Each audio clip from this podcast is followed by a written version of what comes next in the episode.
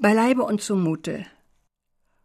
Zugute könnte man Appellen halten, das Reden schwungvoll, Mikrofone eingeschaltet, ausgeschaltet, sie zischen in den Ohren, darüber klirrende Fahnen, zugute auch das Räuspern, Rachenlaute, nervöses Lachen, das dann doch erstickt, zugute auch jemand erschrickt, wenn eine Wasserwand vor dem Gesicht und nichts geschieht, still ist es dann, peinvoll wie ein Versagen, das es nicht ist.